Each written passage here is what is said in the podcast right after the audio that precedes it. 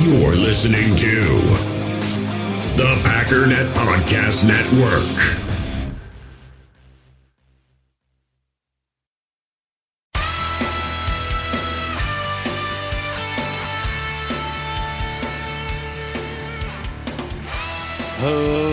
Ladies and gentlemen, welcome once again to the Packernet Podcast. I am your host and resident panelist, as always, Ryan Schlip. Check us out online, packernet.com. Find me on Twitter, pack underscore daddy. Well, we have to start today with uh, the news, the big breaking news. Jaire Alexander got his extension. It's going to be four years. I should probably stop and make sure there were no updates because it's been a while. I've been sleeping. I don't see anything different. Four years, eighty-four million dollars, thirty-one million um, in 2021, thirty million dollar signing bonus. Says Adams will receive 42.5 million by March. So really makes it quite easy to figure this out, right? Four-year extension is five total years. That means just in signing bonus, he's getting $6 million because you divide 30 by 5 is $6 million. Said he's getting 31 in year one, so there's an additional million on top of um, his signing bonus this year. So we call it seven, right? So the assumption is he's getting seven some odd million dollars. And as a result, we end up saving about $6 million. You know, I, I said it on Twitter, I've said it on this show before. Um, obviously I'm very excited about it. You know, when you hear highest paid corner, you kind of go, "Oh, geez, how are we going to pay for? What are we going to da But at the same time, twenty, I still, and I, I don't want to go down this again because I've already done this. How in the world is the number one cornerback? And I'm I'm not even talking about talent. I'm not even trying to get into an argument about is he really the best? What about? Who cares? He got paid as the number one corner. How is the market for number one corner twenty one million dollars? I, I just I don't understand how you're telling me wide receivers are worth 30, but corners are worth 20. At least between edge and tackle, the gap is like 28 and 23. You know, it's a little bit closer. Should be about the same, but I'll I will take it because corner is unbelievably valuable. You got Deshaun Watson making $46 million a year.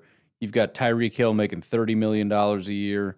Um, TJ Watt making 28. Trent Williams tackle, 23. Uh, Aaron Donald, defensive tackle, 22 and a half. I'll take it. In fact, if you compare um, what Jaire's getting paid to wide receivers in that range, DJ Moore is getting $20.6 million. Who the frig is DJ Moore? I mean, I know who DJ Moore is, but you've got to be kidding me. I mean, absolutely have got to be kidding me. So I mean, th- this is this is as big of a slam dunk as there could ever be. I mean, you're you're talking about paying a guy um, to be the number one corner in football, and as we understand, by the way, 25 years old. Um, as we completely understand, whatever this highest number is is going to be a low number soon. But my point is, usually it's a crazy number. Usually it's a number that hurts, and then eventually after year two, year three, it's like, oh, that's pretty cheap. I can't believe we got him for so cheap. Jaire is cheap today. He's cheap today because his job is to shut down $30 million guys, right? And granted, not everybody across from him is, but if you're telling me number one wide receivers have that value, paying $20 million to shut down 25, 28, $30 million guys. I mean, if Justin Jefferson got paid today, he'd get 32 million for crying out loud. Jaire's got to try to shut him down twice a year. I don't know if Darnell Mooney was up for getting paid today if he wouldn't get 21 million. Amon-Ra St. Brown, if he if he can, I mean, granted it's only been a year and all that stuff, but let's just say another couple years of playing exactly like he played last year. He's a thirty million dollar wide receiver. This is who Jaire has to play every year. So I mean, th- this is the the biggest no brainer in the history of the world. This is, I mean, again, people are hemming and hawing about oh, we're all the money and you know we're pushing out money and da da da. It's not a lot of money. It's just not. I, am I'm, I'm I'm sorry, and I will absolutely die on that hill. Twenty million dollars is not a lot these days. Thirty million is the new twenty million, right? I mean, w- when you're talking about, and, and this was a question I had received, who's like the next big guy on the list, and and obviously the two people that you're looking at are Rashan Gary and Elgton Jenkins. Um, when you're looking at Rashan Gary, though, if he continues on the path that he's on, I don't know that he's not a thirty million dollar pass rusher. I mean, when you see all the training and all that stuff um, all those training videos. One of the most, I think it was the most recent one I saw. It was his trainer, you know, saying, you know, we they, they think we're just trying to be cute and we're we're just putting out these nice videos. And panned over to Rashan and he said, no, we're trying to get paid.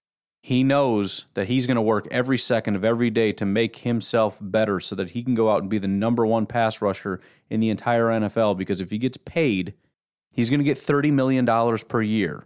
So while you're hemming and hawing and crying about Jaire getting 21, Rashan is trying to get a $30 million a year contract.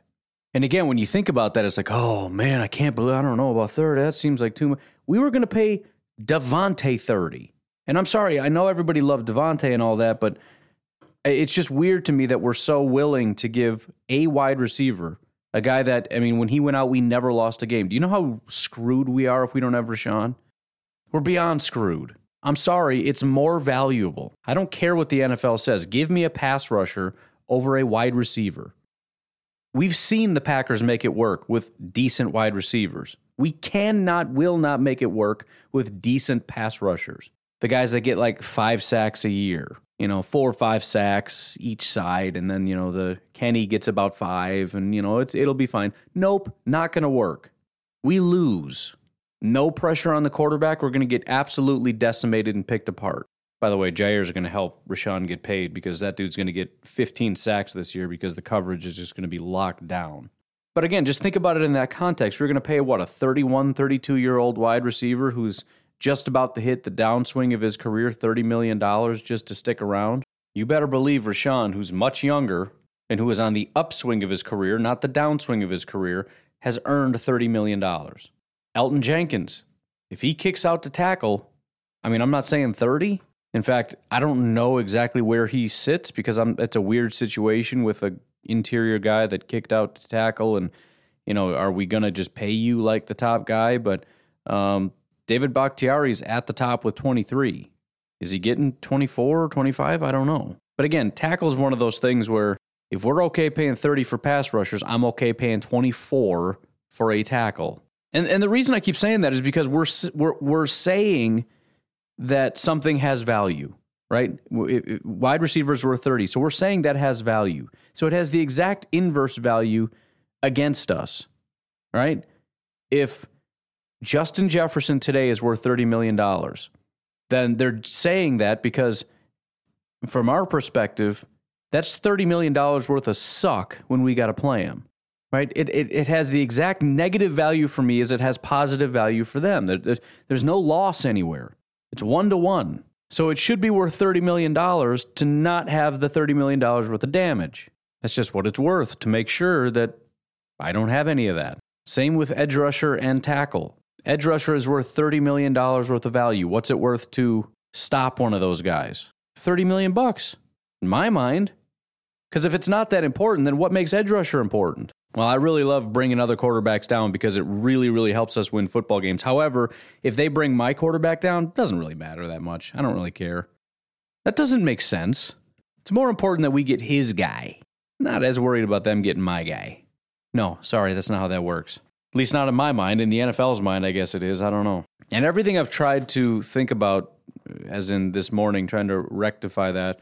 Number one, well, maybe we feel like because wide receivers and edge rushers can move around, we need to invest in multiple positions. Whereas one wide receiver requires two corners and one pass rusher requires two tackles. We need to, it's more important that we invest in more tackles as, as opposed to elite tackles and so over the course of the NFL, you tend to see, you know, more two good tackles as opposed to, you know, one elite pass rusher. But I don't know if that's necessarily true, especially when you talk about wide receiver, because we are in a league now that is requiring two to three dominant wide receivers. And the price doesn't seem to be slowing. I'm blanking one on the other the other thought I had was, I don't know, it's gone forever. If I ever have a two point point, I got to pick the best one first because I'm going to forget the second one guaranteed. But anyways, um, real quickly on that point, who's who's sort of the bigger priority? Um, I mean, I, I think just in a vacuum, it's it's going to be Rashan Gary. Um, however, he was a first round pick, which means we do have a fifth year option. Elgton Jenkins is the more immediate, urgent need um, because he's going to walk in free agency if we don't find a way to uh, to get him paid. So, although I don't think they're going to want to let Rashan get to that fifth year anyways, so they're both going to probably end up getting big time paid. I do think Elgton is more of the we got to figure this out. And then, you know, Rashan, we're going to try to figure it out, but it's going to be a really big negotiation. I mean, he's going to want top money. I don't know if Elgton's going to be able to squeeze that. You know, I want top tackle money. Like, do you though? Mr. Guard that, you know, hasn't played all that much because you're injured and, you know, that stuff. That's what you want. Okay. I also tend to think that that you know the coaches don't care. The coaches are going to put together the best possible team, but um, if at all possible, if there's anybody else that can play tackle, I think that they would be beneficial to to do that because paying him top guard money, and I know fans are that's that's an inexcusable thing because Packer fans think he's one of the best tackles in football. Maybe he is. I don't know. Again, we haven't seen a ton of them, especially playing tackle. It's been extremely limited. It's not like we've got a three, four, five year sample size of him playing tackle and just dominating like we have with David Bakhtiari. But I stand by the fact that I'm not opposed to if we if we have a tackle, letting him stay inside and be a Pro Bowl guard. Because if we're paying 24, 23, 22, 21 million to him on top of Jaire's contract spiking now because we're in year 2, plus Rashan is getting his 30 million dollars a year, plus everybody else is getting massively paid, it just it kind of sucks a little bit, you know? At some point it really starts to suck. And top guard money is like 17 million dollars. So, I mean, we still keep Elgton. And who's to say we can't pay him as a guard and then be like, you know what, you're kind of a better tackle. Let's kick you out the tackle. That's not a nice thing to do. I'm just saying, just just one more year, one more year at guard. We pay him as a guard. I don't know if he's going to go for that. He might be like, uh, BS, I'm calling your bluff. You know this dude can play tackle. Fine, we'll give you 17 and a half. All right, 18. 18 final offer. And then, uh, you know, then we kick him out to tackle. I don't know. I'm just saying. I don't know. But the other thing that I think is um, really exciting is that this got done so early. And um, if you've been listening for a while, you know I didn't really have any high expectation that this got done um, this soon. I thought this would be just like a lot of the other really big contracts. It gets done like at the start of the year.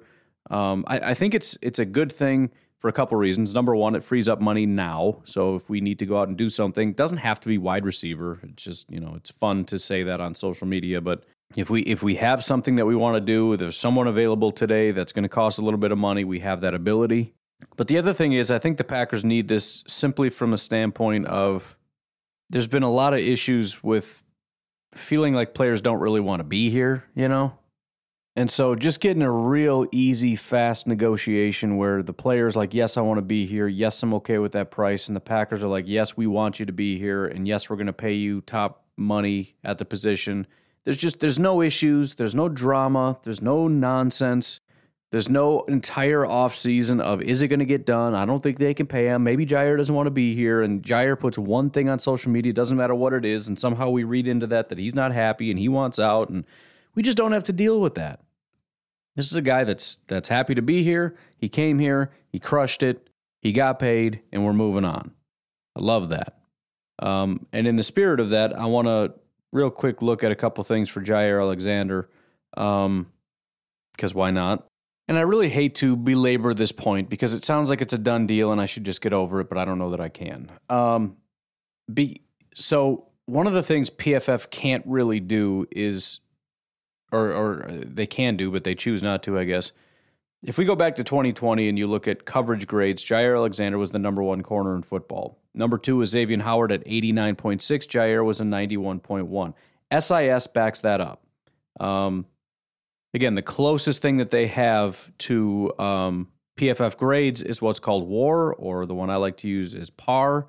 Um, they have Jaire Alexander number one, Xavier Howard number two. It's pretty vastly different after that. Who's number three, four, five, six, seven?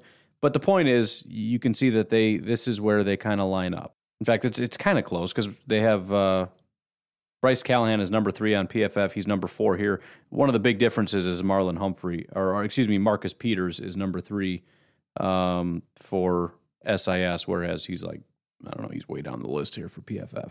But if you use PFF, they have slot coverage in here but they don't give grades. They have statistics like yards per snap, snaps per target, snaps per reception, which is different than grades. I mean, it, it might give you an idea of how good of a job somebody did, but um, you know, it's not just a straightforward thing. It, we're, we're, we're comparing apples and oranges if we try to say that this is how PFF ranks them in the slot. We don't have that metric, but SIS does. Uh, that is to say, they still have their par metric regardless of where they lined up. So if we look at Jaire Alexander and we just look at him in the slot, he goes from number one overall to number 18. Now, that's not that drastic of a drop off, I suppose.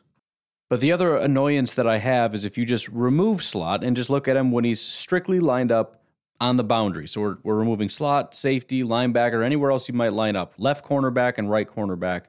If you look at how dominant he was, I'm talking dominant. Number two is actually Kendall Fuller. His PAR is a 29.1. Jaire Alexander, 37.2. So if you look at uh, just like the top 10, uh, starting with Marcus Peters, you've got 22.2, 22.6, 23.2, 23.6, 24.8, 25.7, 26.4, 26.9, 29.1, 37.2.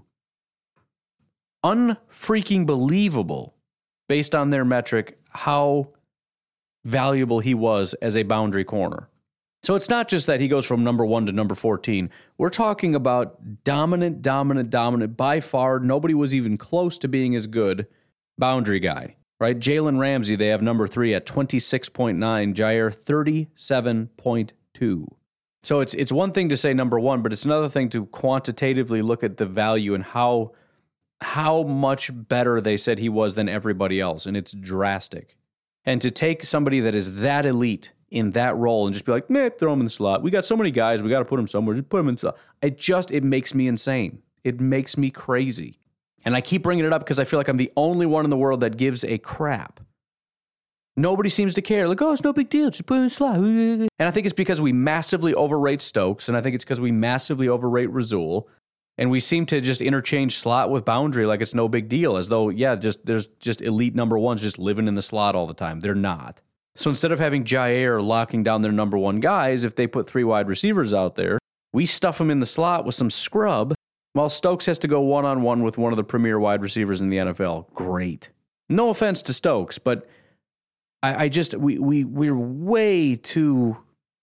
The, the, there's just massive gaps here. And I understand this is 2020 Jaire, and 2022 Jaire might not be 2020 Jaire, but I'm still looking at the difference between him in the slot and him in the boundary. By the way, interestingly enough, because, and again, we haven't really looked at um, uh, SIS. Sorry, I'm trying to do too many things at once. We haven't really looked at SIS before, and PFF has kind of just been the Bible in terms of I don't have anything else to tell me what the best or worst is. 2019, uh, they had Jaire as the 20th best corner.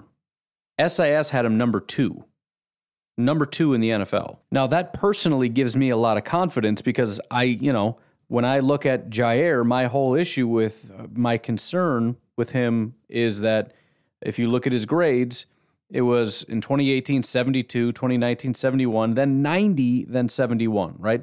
Good, good, elite, good. Now, granted, 2021 doesn't really count, but the fact that it's like right on par with what he was in 2018 and 2019 makes me wonder if that's just what he is. He's he's a 71 overall grade, 72 overall grade guy, which is fine. He's a top 20 corner, but he's not a number 1. But again, if you go based on SIS's metric, he was number 1 in 2020, he was number 2 in 2019. Here's the caveat though. There might not be that big of a difference between SIS and PFF if you look at him in the slot as well as in the boundary tricked ya. Number two is just when he's playing outside. If you look at him across all different positions, he's 12th, which again lines up very close to where PFF had him. So, and let's let's go back to 2018 while we're sitting here. They had him 28th, but if you just look at him on the boundary, 19th. So just looking at him on the boundary, he goes from 19th to second to first. Just looking at him on the boundary. Now, granted, he's still, I think, number one in this, if you include in the slot this past year, because he was so good on the boundary, right? Let's not get that twisted. Now, this past year was not good. He ranked 92nd on the boundary in his very limited sample size, but he was 108th in the slot. So it didn't get better. It's not like, well, maybe Joe Barry's system, maybe a little bit in the slot, you know, 51 snaps in the slot. He ranked 108th. there may be a question of, you know, is it cumulative or whatever? Okay, let's just look at Green Bay Packers um, in that time span, 2018 through 2021. EPA per target. Or how about just points saved per play rather than point per target because being targeted is partially a negative in and of itself. Just looking at corners because there's linebackers and safeties that have uh, higher metrics as well. Chandon Sullivan and Ka'dar Hollman were both higher. In fact, 2019 Kevin King had a higher PAR with roughly the same coverage snaps, so it wouldn't make that big of a difference. So again, you know, maybe everything will work out. I don't know. I just I hate it. I hate it with a passion. If you look at those three years and then look at um, you know boundary, it's Jaire 2020, Jaire 2019, Jaire 2018. That's that's the order that they're in. In the hobby, it's not easy being a fan of ripping packs or repacks. We get all hyped up thinking we're going to get some high value Jordan Love card, but with zero transparency on available cards and hit rates, it's all just a shot in the dark. Until now, introducing slab packs from arenaclub.com, the only repack that provides real value, a complete view on all possible cards, and clear hit rates for each one. Now, when I buy slab packs on Arena Club, it finally feels like I know what I'm getting. And honestly, the best thing for me and my son is the fact that we're kind of novices into this. When I walk into a card shop with my son and a card says it costs $40, kind of just taking his word for it that that's a good value. So I appreciate the transparency on grading, as well as just getting excited about seeing what you could potentially get. Right now, you can get 10% off your first purchase by going to arenaclub.com slash packdaddy. Wow, that's crazy offer. 10% off a $400 slab pack. That's 40 bucks right there. Anyways, that's arenaclub.com slash packdaddy for 10% off your first purchase. So, you know, again, I, I hate to keep banging that drum, but it just it's it's not a minor thing in my mind. They're two different positions, right? I mean, th- this this is similar to me to take taking an elite tackle and putting him into guard. Just being like, well, we got two tackles. Uh, you know, it, it would really be like if uh, you know we like Elgton Jenkins and we like Zach Tom, and so we decide to give the left tackle job to Zach Tom and just kick Bakhtiari into guard. And I, I understand, well, we wouldn't do that. We would just put Elgton Jenkins there, which to be fair, I did say we should do that. but I know that, that, that's sort of the difference. I know Elgton Jenkins is an elite guard, and I'm kind of confident he's an elite tackle. The difference here, I know he's an elite boundary corner, and I also know he's not proven to be any good in the slot. So if we had proof that the guy was an elite tackle, and that's what he is, and we've seen that he's not a very good guard. What the heck are we doing taking him off a tackle and putting him at guard? If it even forget the forget the fact that he's really good on the bound. If I just knew for a fact that this was one of the best slot corners in football, I would be much more fine with it. Still not happy, but at least you'd look at it and go, "Well, you're getting an elite slot corner. I guess I'll take it." It's not worth nothing. And granted, if there's only two wide receivers on the field, he's going to stay out there and he's going to be a boundary guy and he's going to be great and all that. That's wonderful. But taking the number one corner in football and turning him into a mediocre uh, slot guy after we just paid him to be the number one corner in football. I just, I don't for the life of me understand that. Well, what about Rasul? What about the freaking guy? Who cares? He got a bunch of picks. Whoop de doo. I'm sorry. I, I just the, the guy has been a subpar corner his entire life. He comes here, he gets a bunch of picks, and and you know, great. I'm gl- I'm glad he was here. I'm glad he did it. But what's he going to be? The best corner in football? Is he going to be top 10? Is he going to be top 20? I mean, he was good last year. I just, I, I don't, I, it makes me nervous. I don't, and then again, Stokes, I don't know. I will say this, though the, the one positive, if you look at 2018 through 2021, the top corners are Jaire, Stokes, and Rasul Douglas. That at least makes me feel good. 2021 Rasul, 2021 Stokes, and then 2018 19 and 2020 Jaire. Those are the top five cornerback performances in the past four years. All right, followed by 2018 Tramon, um, actually 2018 Tony Brown, which is crazy and makes me think this is not a cumulative metric, but maybe it is. I don't know. It really goes to show you how bad Kevin King was in 2020 because um, he had a negative 23.2. Um, which I guess it's cumulative, but it's also positive and negative, so it can work it can work against you if you suck more often than you're good. He had a negative 23.2 PAR in 2020, which is the worst by a mile. The, the second worst is a negative six by Isaac Yiadom in 2021. Whew. Kevin King, man. Kevin King. But uh, anyways, after Tony Brown, you got 2018 Josh Jackson, 2020 Josh Jackson, and then 10th is 2018 Kevin King. So not a ton of really good cornerback play. But still, but still. anyways, I'm going to leave that alone. By the way, they put uh, 2021 Rasul and 2019 Jaire basically exact ties, which, depending on what you think of those two guys, just, well, I don't know. Some people are shocked to hear Jaire was that good. Some people are shocked to hear that Rasul is that good. All right, one final point on Jaire here, because I keep remembering different things I wanted to talk about, and I'm really running out of time here. The question of regression. My concern with Rasul is he strikes me as a guy that's primed to regress. I don't know what's going to happen. Maybe Rasul is going to be great and Jaire is going to be garbage. Which, if that happens and he's in the slot, I'm going to blame it on that. But let, us just say that's not the case. Just in, in a vacuum. All right, Rasul played four years prior to this. So in 2021, he had five interceptions. You know how many interceptions he had prior in his prior four years? Five. Five in four years compared to five this year. Um, and outside of Philly in 2018, where he had a 72 overall grade, He's had 64, 52, and 60. And the thing is, if you take all those picks away, do you think he had a, was he close to as good as he was in 2018? No. And yes, I can just take the picks away.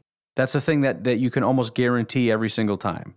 Almost nobody does, especially if you're not known to be a pick guy. Like if you're a guy that's really just good at this, occasionally you might have a slightly higher than average number. But if you've had zero the last two years, I'm comfortable saying you're not just going to be a pick machine. Well, maybe it's the scheme. He played for two other teams. You're telling me he never sat in zone before? Come on. We're being a little silly with some of this stuff. Fact of the matter is, if we're calling uh, 70 overall a good game, the guy had four good games last year. And uh, three of them were just really, really good. So against LA, 91 overall grade. He had a pick and two pass breakups in that game. Uh, Chicago, he had a 90.6 overall game, a pick and a pass breakup in that game. Against Washington, an 88.3 overall grade. He had a pass breakup in that game.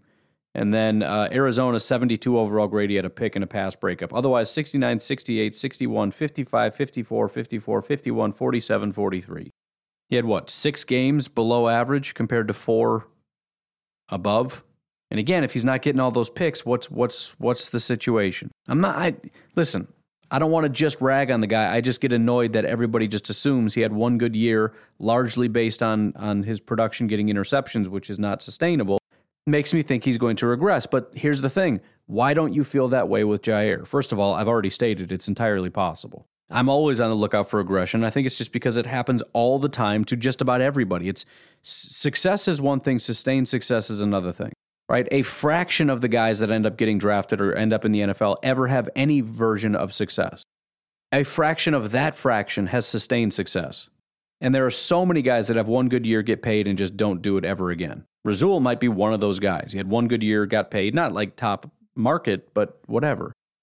We've seen that with corners. We've seen it with safeties. We've seen it with every position. You have one good year. I mean, Nick Perry, again, it wasn't top of the market, but he got paid a lot of money on one good year. After being garbage for a long time, had one good year, got a bag, and then just completely fell off the planet.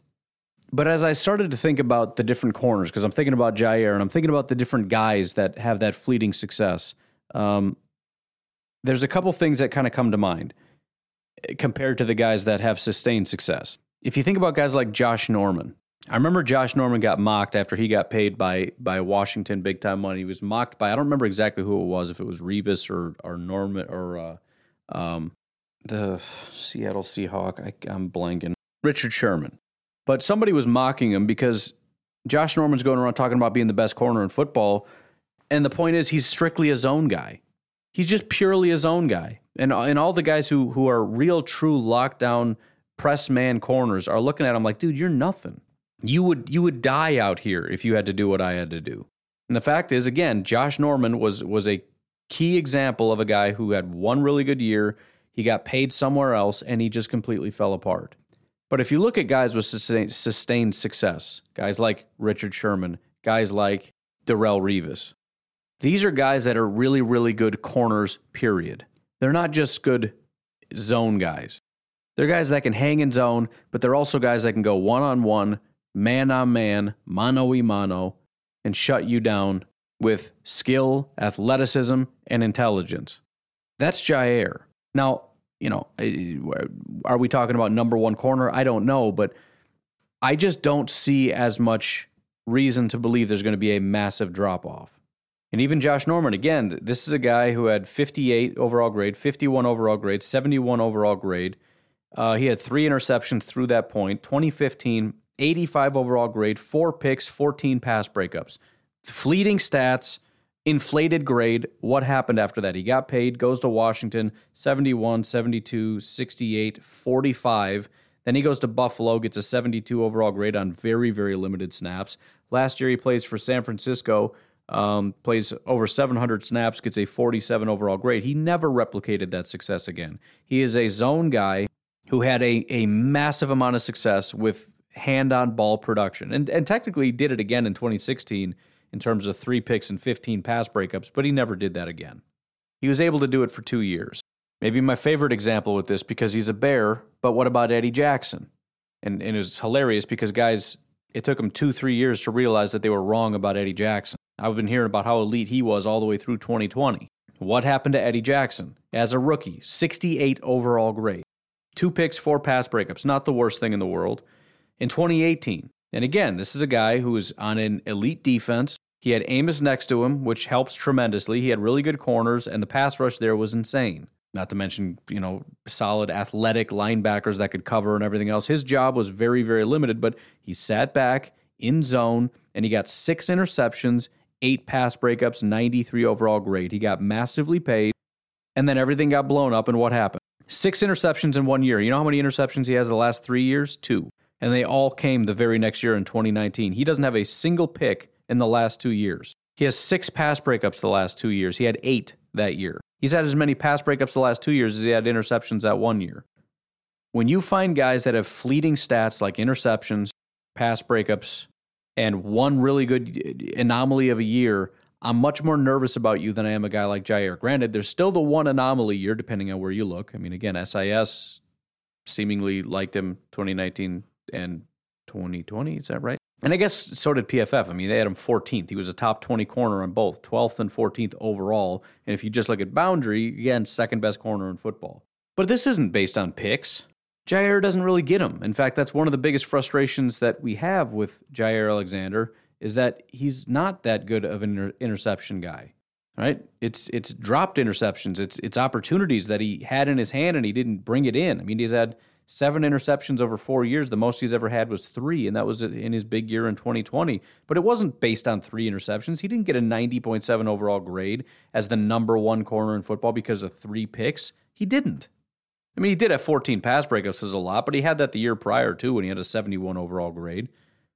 But again, if you look at him, he's one of the few corners, and I did this on, on PFF. If you look at it, he's one of the few corners that is really good in zone and really good in man. There are very few corners that can do that. So the difference between the two for me, I mean, uh, you could just look at it simply as, I mean, come on, duh, you got the, you know, what, undrafted free agent compared to the number one overall pick. It makes sense one guy falls off, one guy doesn't. But beyond that, just look at the information. One guy is built like a really, really good corner. One guy is built like a guy that had a year of success. And, you know, again, maybe Rasul just continues to be awesome forever he's going to retire a Green Bay Packer great. It's not impossible. But if we're playing the odds, Jaire is built like a number one corner. And and the the bigger point of this isn't to to even worry about the slot or to dump on Rasul or Stokes for that matter. It's really just to highlight that that's the biggest thing that gives me confidence that although there's probably going to be some regression from 2020 because I you can't ever expect anybody no matter how good they are to stay number 1. I don't see Jaire falling off. I don't see a guy that's just going to be, you know, outside of the top 50.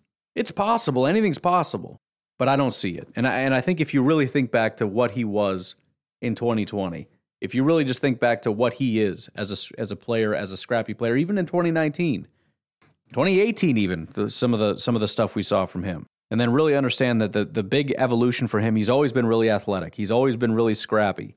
The big evolution for him was he got it mentally.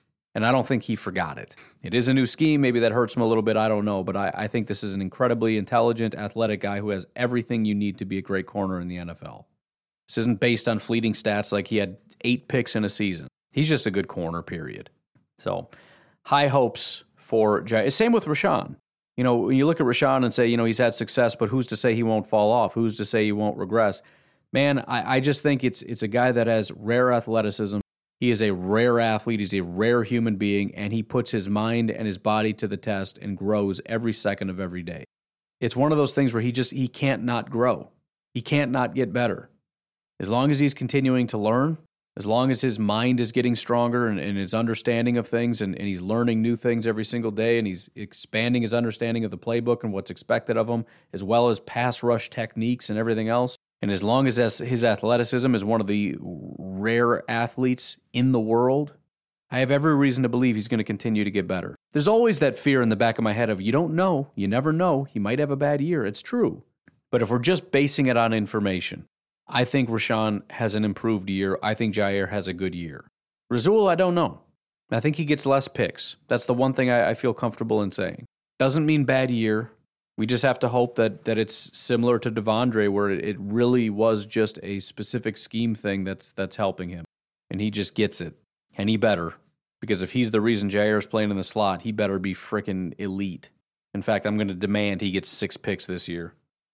Um, I do have a little bit of time. I don't have enough time to take a break and come back and do some other stuff, especially since what I wanted to do was queue up some clips for some laughing at the enemy stuff. So I feel like I'm just going to make it. It's not even that short. It's 35 minutes. I think I'm just going to end it here and then um, I think tomorrow we'll do a little bit of laughing at the enemy. A little bit different because everybody's being optimistic, but it's just kind of laughing at ridiculous optimism. But uh, we'll see. We'll see what news breaks and what's going on. But you guys have yourselves a fantastic day. I will talk to you tomorrow. Have a good one. Bye bye.